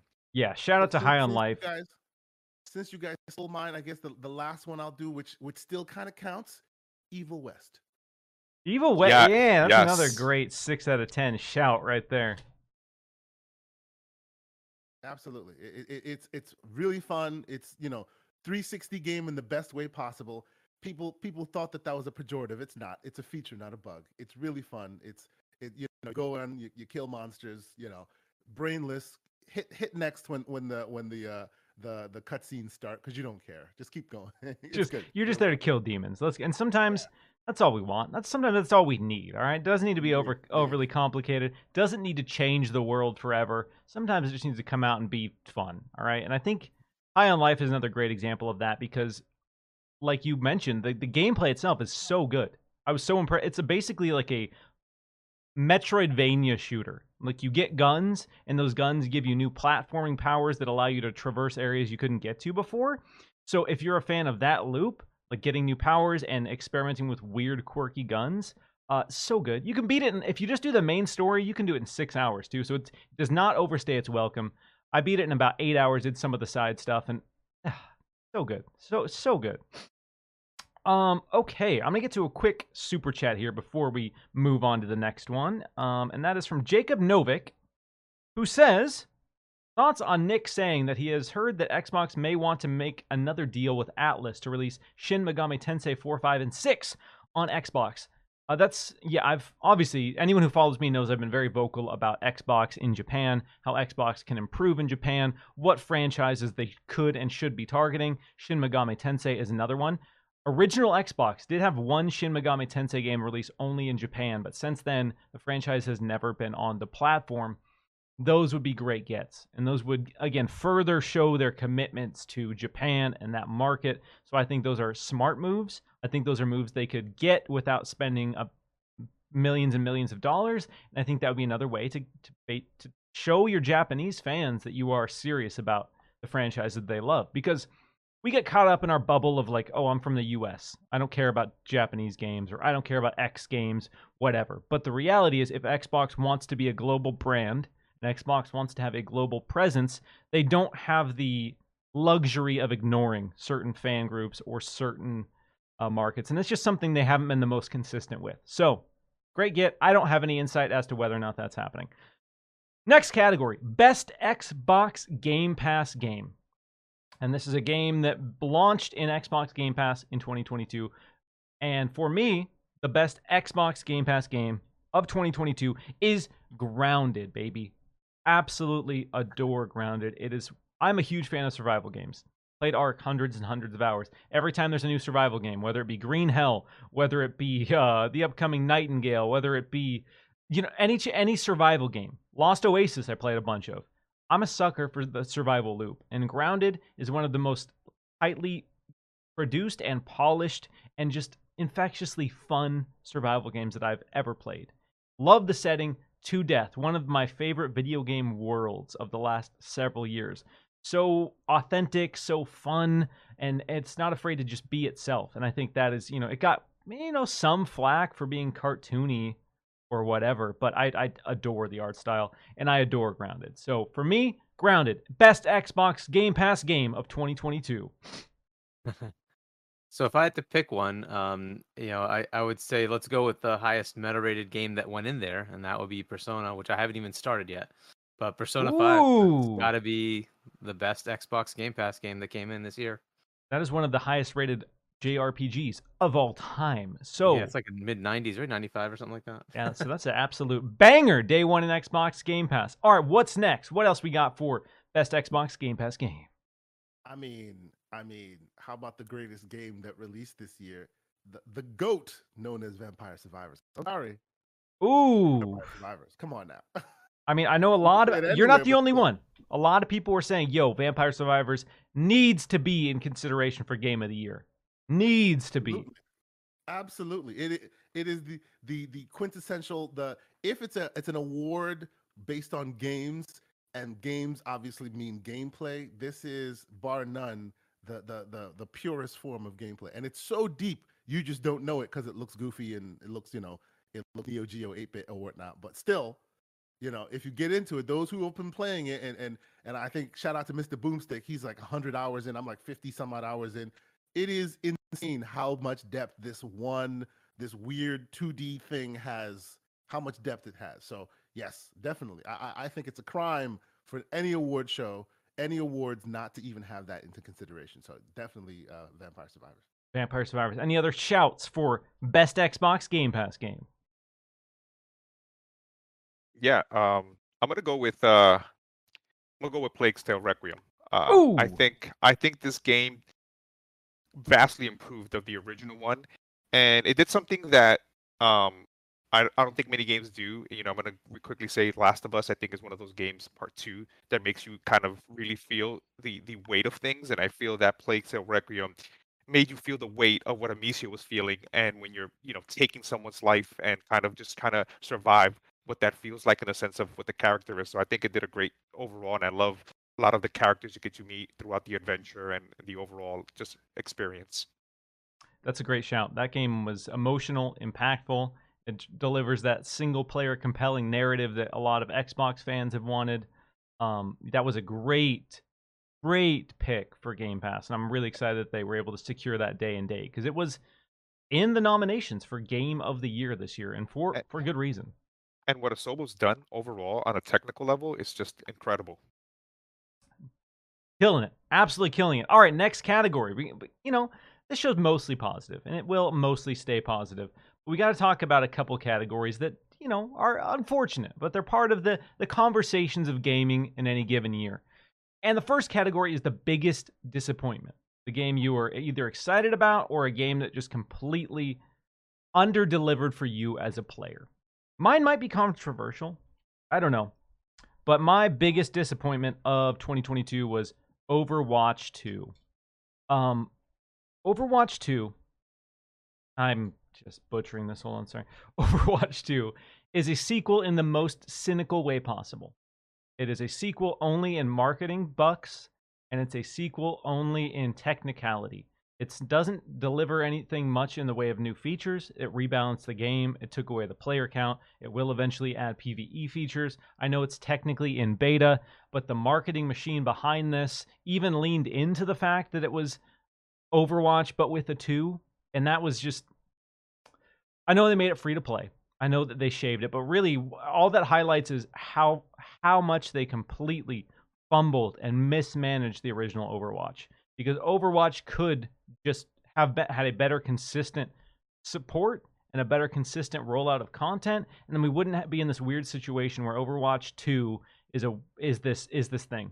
They could have also just re-released Overwatch as free to play, like we've seen so many other ongoing games do, but instead the old school Activision, the old school marketing money just said, you know what, this has to be a sequel because we put a number at the end and people are excited about it. And so um, they didn't add much in terms of characters. They didn't add much in terms of content. They didn't add much t- to keep me excited. And I actually don't really even like the balance of 5v5 versus the 6v6 anymore. So I played it for a couple weeks at launch and then became incredibly frustrated and just put it down. And I've now uninstalled it. So I don't see myself going back to Overwatch 2 in the foreseeable future.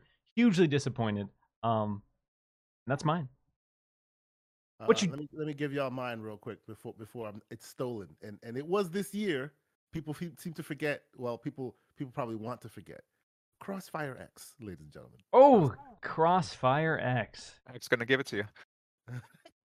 it didn't give any anything. uh, I will say it started off. Uh, I was interested when it when it when it first uh, when when it was first announced because believe it or not, the original Crossfire still is one of the most played games in the world just by sheer Mhm. numbers. Yep. You know, and and when the game first started and the idea was there, and you you know you hear Remedy's doing the the campaign, and you know, and I I eventually played Remedy's campaign, which was really I won't say it was bad, but it was unusual, right? It's not it's not what you expect from these uh, uh, potential uh, um, Ca- Call of Duty likes, if you will, uh, if that's a genre on itself. But yeah, ultimately the game was a, a huge disappointment. Uh, technical issues, just just balancing issues, the the the the the potential weapons that they give you and, and the, the the features and the I, guess you could call it magic. There's some magic in there. You know, it's it's just very very strange some of the decisions they made, and then technically it also came out really bad. So I I hear there's been many many updates and and people are some people are still playing it. But yeah, I don't think that Stank will ever get off of that name. Uh, you know, to to to turn it around. There, there's a world where you have games like like No Man's Sky, which re- which uh, renovate and and change their perception. I don't I don't foresee Crossfire ever getting to that place. So I I would say Crossfire is the worst of it. R.I.P. What else we got for biggest disappointment of of 2022? Ooh, I think that's the worst Um, one. I mean, that is So- one of the no- worst. So does it have to be Xbox? Oh, Uh, it could be anything, right? Yeah, yeah. All right. yeah. So me personally, and I want to make sure that way there's no mis- misunderstanding. To me, it was Horizon Forbidden West. Oh, Uh, but no, no. But let me explain real quick. wow. You're stoking the console I, wars. I I came off the high of loving the first one. After I tried it, Uh-huh. mul- I sat down and played it. I was like, oh my god, it's phenomenal, and I was hyped. But Mhm. for some reason, the same thing that I had with the first one, it just didn't. It's a beautiful game, but it just didn't capture me. And for some reason, I can't seem to to like really be captivated by Aloy. And I think Aloy's the issue. I am probably gonna go back and play it at some point again, but I just moved on to Dying Light 2, and it wasn't what I th- the, high that I felt for the first one after finishing it.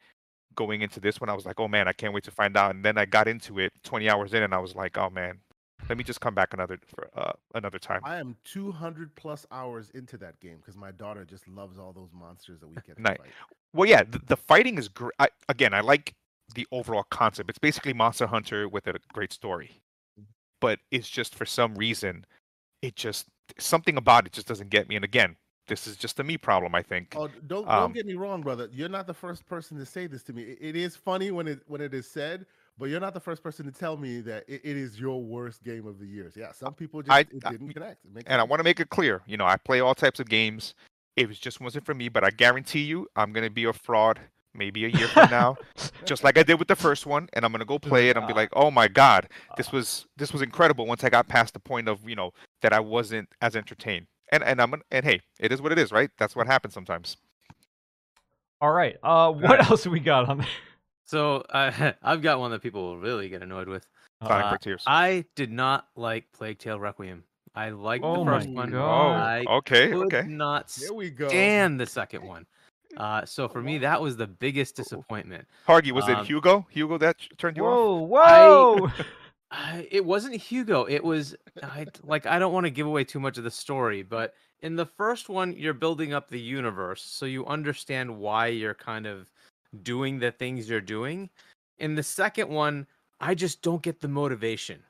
Right when when you're, and it's hard to not give away things, but all these people are being affected, and you're like, there's a simple solution to this. Why is this not just the obvious answer? Why is this game? Why does it even exist? Right. Oh. A- And especially with the ending, I just I don't get what the whole point of the game was. It also did not feel like a stealth game. It made you fight. And I'm I'm like this is it's just so different from what I expected from the first that I just, I couldn't I hated it. I hated the experience. So, So for me that was Yeah, no, no very big spoilers when you when you talk about that. that, that's what I'm saying. I don't want to spoil anything, but but like the whole premise of the game just did not sit with me at all. to me, recommend. This is not even spoiler.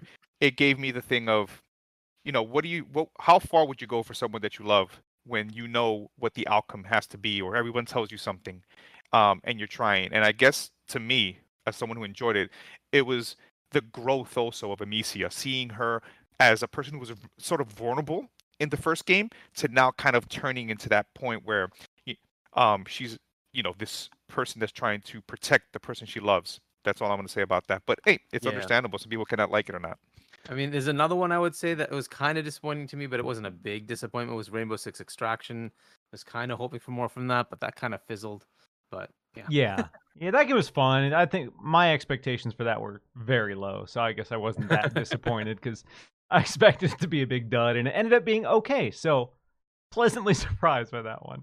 Okay, next category, and this is going to be a controversial one, as always. People are going to be, you know, hot and heavy and have their thoughts, but we got to talk about the worst game of 2022.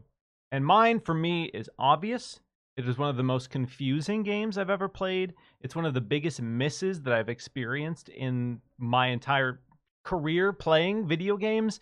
It's a game from a studio and a develop, or I should say, from a publisher that has been on fire and absolutely crushing it time and time again, and that is Resident Evil Re:Verse. So Re:Verse, if you're unfamiliar, was supposed to ship with Resident Evil Village as the multiplayer kind of spin-off side companion game for Resident Evil Village. It is a arena deathmatch style game where you get to play as Resident Evil heroes, and then when you die, you transform into a monster. And it's got a bunch of iconic monsters like Nemesis and, and Jack from Resident Evil 7. And so the overall concept is silly and fun. Um, it's in RE Engine, um, and it is just one of the it's one of the worst looking things in RE Engine. It is definitely the worst playing game I've ever experienced in the RE Engine, and it is a multiplayer experience that and this is going to sound harsh and I don't really mean it to be just I'm not saying it just to be mean. I don't know how it was signed off on. I don't. I genuinely don't understand how Capcom of all publishers said, "Okay, we're going to put this out." Um and it was unbelievably bad. It's got my lowest review score ever. It wasn't broken. It wasn't, you know, it it ran fine. Um, but that being said, the overall concept just was a huge miss, a huge miss. So Resident Evil Re:Verse is the worst game of the year. I can't think of one that even comes close. But what do you gents got? I think Asante and I are going to have the same one. Crossfire X. See, I, I, and I was gonna I was gonna go back to Crossfire, but I, I, I gave enough smoke to Crossfire, so my next one was going to be Babylon's Fall. But please go ahead, Hargy. Yeah, so and, and you're right that for that one too, right? It totally failed within a year, not even like six months. But yeah, I'll, I'll say Crossfire. Uh, all the hype, uh, big name Remedy, and you know they did something that I mean they they don't usually put out games that are uh, terrible. They're usually pretty good, uh, and this was just a massive, massive dud. So yeah. Yep. Yeah, Crossfire did not deliver for a lot of people. Okay, what what else we got? Any other shouts for worst game of 2022? So, like I said, Babylon's Fall. Uh, yep. Uh, it, it, looked oh, interesting yeah. in the trailers. it did. It looked Yeah. interesting in the trailers. Uh, I was one of the unfortunate fools that actually bought it before it went downhill, and everybody just they started giving it away. it is what it is. You know, some some games you you uh, uh you know i- in the world we live in now, uh, unlike back in the day when you really had to do that. You know, you you, you judge the the book by its cover. This time it looked interesting to me. Ultimately, the, the loop was boring. It didn't it didn't work out. It was kind of bland, and I, I picked it up. I was like, ah, I didn't really care about this, and I, I didn't make a big deal out of it because I I tend to only uh, champion games I love. If I don't like something, I put it to the side. I don't really yell about it. But then, of course, I started hearing all yelling, and ultimately, the game the game uh, uh, closed up shop right before it, it even got going. So there you go. All Yo, right, I, I have Fall. I have one to add onto the list, and this will probably be controversial. Um, I would say uh, Saints Row. Saints Row. Ooh, A lot of Um, people as were as mad about Saints Row. as as a fan of the series, I tried to get into it, and I know there's some quests that people say it's good, but how much, how many hours you have to put in before you you get to the good part, and it just it just didn't feel right. I mean, I understood that it would, they were trying to go kind of, um, so it could feel a little bit like the original Saints Row, but just overall, it just didn't have that that oomph, especially after going back and playing the remastered of Saints Row the Third, which is like the best one in the series. I just like I just I didn't like it at all. I just thought it was just like a carbon copy open world game of just like generic characters that I just want to punch in the face. Yeah, I put I put Saints Row in the same category as Crackdown 3, where it's not a very good game with a bad story. Um, but if you have the right friends to play it with, the right friend, I should say, it's two player co op. It's it's entertaining. Um, but yeah, Saints Row the reboot didn't really set a great foundation for the future of the franchise. It didn't really, you know, get Saints Row competing with the Grand Theft Autos of the world. It was just kind of a just good enough open world sandbox. And um, in this day and age, that's with so many open world games, that's just not enough for a lot of people, I think. All right, final category. Final category of the show today, and that is the ultimate game of the year. And this is your pick for the game of the year, the best game that you've played this year. For me, again, easy pick Elden Ring, hands down, game of the year. I'll briefly talk about it, and I've talked about this before, but the, beauty of Elden Ring is the impact it had for the, the games industry as a whole. And having so many people connect and look at this niche, hard as hell RPG with cryptic storytelling and a, and a brutal world that just destroys you. What I love most about Elden Ring is the world doesn't revolve around you as the player. You are a, a figure. You are a small, insignificant, insignificant piece of this world, and you get to immerse yourself into it. Those are my favorite games of all time. Legend of Mana, uh, one of the main reasons I love that game as well, are some of the same reasons I love Elden Ring, is you get to participate in the world. You get to participate with these characters. And these these things and events happen regardless of where you go or when you choose to go to them.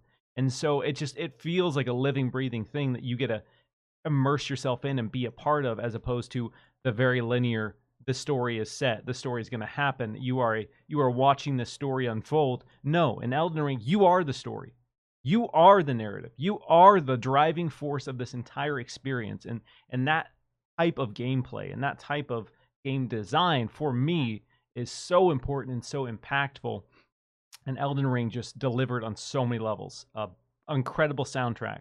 Amazing art direction some of the best and the best color balance in any video game ever every single location every single biome feels distinct, feels unique. You can remember it, you can feel it. When you go to Caelid for the first time, you feel that.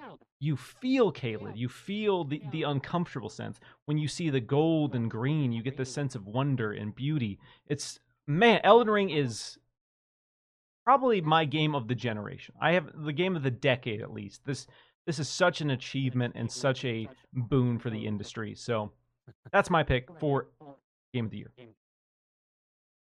Yeah, so mine is a cheat because uh, Halo wasn't considered last year. So uh, for Game Awards, I still think it's Halo Infinite. Having played that campaign over and over for the last uh, month or so, uh, it's still just so good. The last two missions, where you start seeing all the narrative come out of what happened.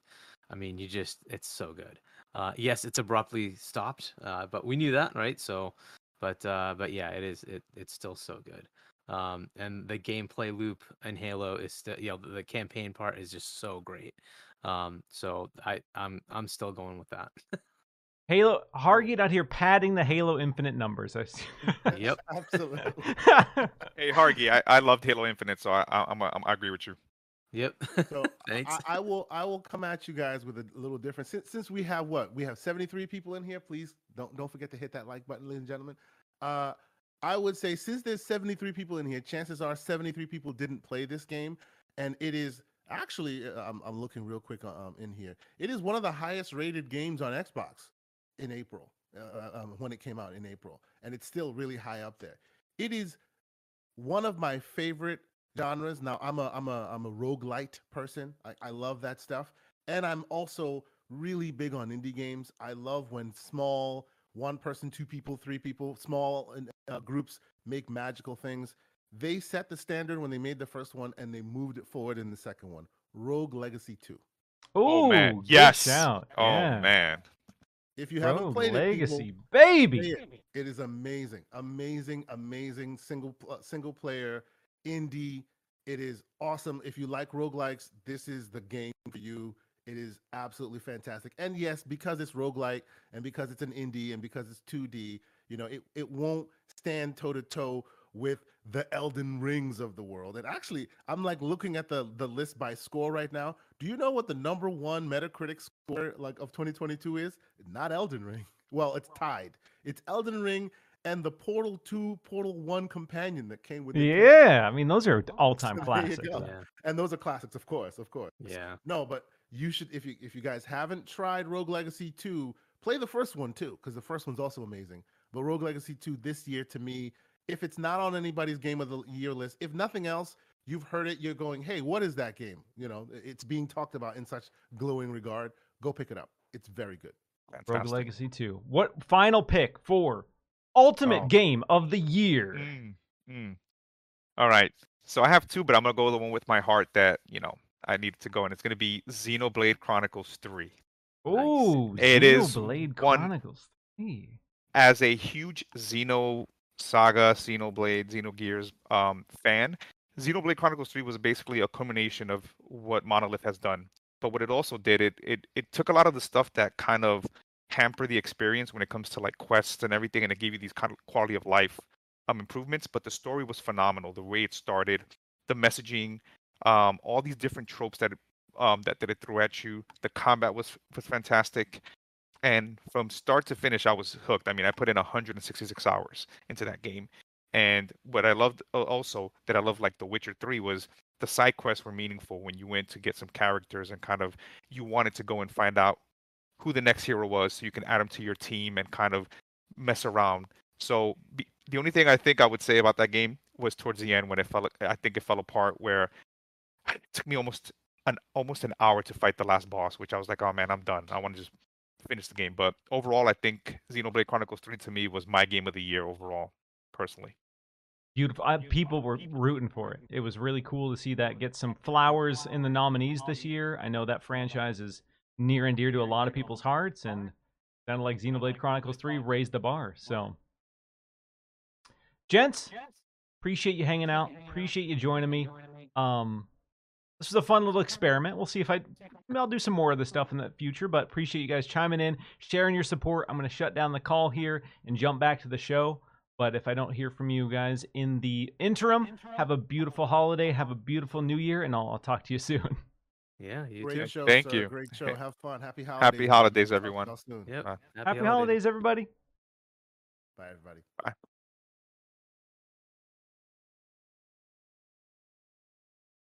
Okay. Well, that was fun. That was a fun little experiment. Appreciate you guys tuning in. I'm going to do a quick recap of what we have for our official list here. So, based on the picks of me and the prestigious community, here are the best and worst games of 2022.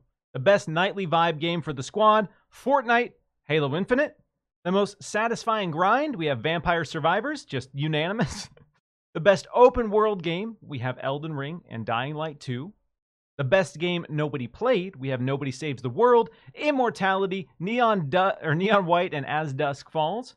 The most hyped soundtrack, we have Elden Ring and Metal Hellsinger, and Halo Infinite, A Plague Tale Requiem, and Sonic Frontiers. Lots of love in the music category. Best 6 out of 10 game, Dragon Ball The Breakers, Gotham Knights, High on Life, and Evil West. The best Xbox Game Pass game, we have Grounded, Persona 5 Royal, Vampire Survivors, and A Plague Tale Requiem. The biggest disappointment, we have Overwatch 2, Crossfire X, Horizon Forbidden West, and a, play a Plague Tale Requiem. Pfft, I'm that one. That one hits hard for me. That's hard to read. I'm gonna say that. I don't. I don't condone all of these. That's you know. There's a distinction with the community picks here. Gotta gotta stress that. the worst game of the year we have Resident Evil ReVerse, Crossfire X, Babylon's Fall, and Saints Row. And the ultimate game of the year we have Elden Ring, Halo Infinite, Rogue Legacy, and Xenoblade Chronicles 3. Well, that was a lot of fun. That was an interesting experiment. I'm glad we got to hang out with the community. Appreciate all those amazing people for tuning in. If you're not familiar with them, they are all incredible figures in the community. They all have amazing shows for the most part. Um, and check them out. Support what they do. Um, one more super chat here from Jacob Novik, who says, "I'm excited for something in 2023. A game. It may be delayed, but the the, the dev Two Star has this goal: Choo Choo Charles, a console launch of the Steam game where you're traveling in a train on a rail track and then trying to kill an evil spider train. Yes, Choo Choo Charles, uh, viral hit. If you haven't seen that, such a weird, cool idea. Uh, where yes, you are fighting an evil spider train." All right, folks. Well, I think that is going to do it for this week's episode of Xbox Chaturdays and the final episode of Xbox Chaturdays of the year as we head towards the end. If you have any final questions, feel free to drop them in the chat. Um, actually, sorry, before I wrap this up, hold on. I need to remember because we have this fancy new Discord, we have a burning questions section of the show. So, towards the back end of the show, now I'm going to take questions from our Discord, an array of questions curated from our amazing Discord members. So, sorry, We're not quite done. We're almost done here, but I'm to get to a couple questions and then we're to wrap this up. First up, we have Norm Skeeson, and sorry if I butcher these. Um, if Xbox do give us an early showcase next year or more frequent direct style updates, do you think it's likely that they'll stick with the 12 month release roadmap at E3, or will they go back to using that particular event to show off games coming out further down the line? That's an interesting question. What I imagine is going to happen is a mix of both. They are going to have more frequent showcases, which are designed to showcase the short term, get people excited about the short term future, and then they can leverage the bigger showcases for um, new announcements, stuff that may be further out. I think in terms of gameplay, um, their approach, generally speaking, is if you're seeing gameplay, it's probably coming in 12 months. And so that's why some of the stuff that we've had announced, we haven't seen gameplay for because we don't know quite when it's coming. But I think going into the Xbox and Bethesda game showcase next year, um, I think it'll be more of a mix of both. That being said, I did like the 12 month format. I just hope if they don't do that, that they have something in the interim that says these are the games you're playing in the next three months or six months or whatever cadence they decide is. Um, I think quarterly would be ideal, but I know that is a lot of work and tough to produce. Um, and then Phantom King asked about the Final Fantasy VII Deluxe Edition, which was labeled as a timed exclusive. We did talk about that, so if you missed that, circle back to the midway point of the show. We did talk about that. And one more question for Norm Skisan. Do you think that the rumored passion project from Tango Gameworks that is said to be getting shown at the upcoming Xbox showcase will be the non-horror game that Shinji Mikami expressed interest in making? So, if you're unfamiliar with this rumor, I think I believe it was Jeff Grubb, um, maybe some others have talked about you know the obvious the rumored upcoming Xbox showcase and a a smaller scale Pentiment-ish project from Tango GameWorks potentially being there. I will say I don't really have any additional information on that. That being said, um, if that is the case, I think Microsoft has been using, you know, that titles like Pentiment, titles like Grounded to you know, get some goodwill, earn some trust, earn some respect from these teams who have passion projects, who have these ideas that ha- they haven't been able to deliver on in the past, and they're using the new vessel of Xbox Game Pass and Xbox Game Studios to facilitate those. So if you have a legacy team like Tango GameWorks that's excited about a project, lean into that. And I think if if they do have something that they're excited about and passionate about making that's smaller scale, I think that's a great way to use leverage to lift that up and and give those teams the opportunities to express themselves in different ways as opposed to the, the formulaic this is a AAA game it needs to be X, Y, and Z story because that's just kind of the way it is with with big games. Um, that being said, that's it for this week's episode of Xbox Chaturdays and the final Xbox Chaturdays episode of 2022. One more time, I'll be cheesy. Um, thank you all so much for supporting the show, for hanging out, for for dropping questions, for for joining in live, for you know dropping super chat equivalents. Um, you know, this this channel's new. It's been going a little over a month now, but to be already at 1.1 thousand subscribers in a relatively short period of time means a lot. It's it's cool that people care about what I'm doing. So appreciate you. If you are new, you haven't subscribed, um, feel free to hit that subscribe button. Uh, to the audio listeners who support the show, I appreciate you listening on your own time. And same with the video on demand folks. I understand that not everyone can be here live, but I do appreciate that the hundreds and hundreds of people who tune in after the fact and, and listen to the show. So Thank you all so much. Appreciate you. And that is going to do it for this week's episode of Xbox Chaturdays. Have an amazing holiday break, and I'll talk to you all very soon. Take care.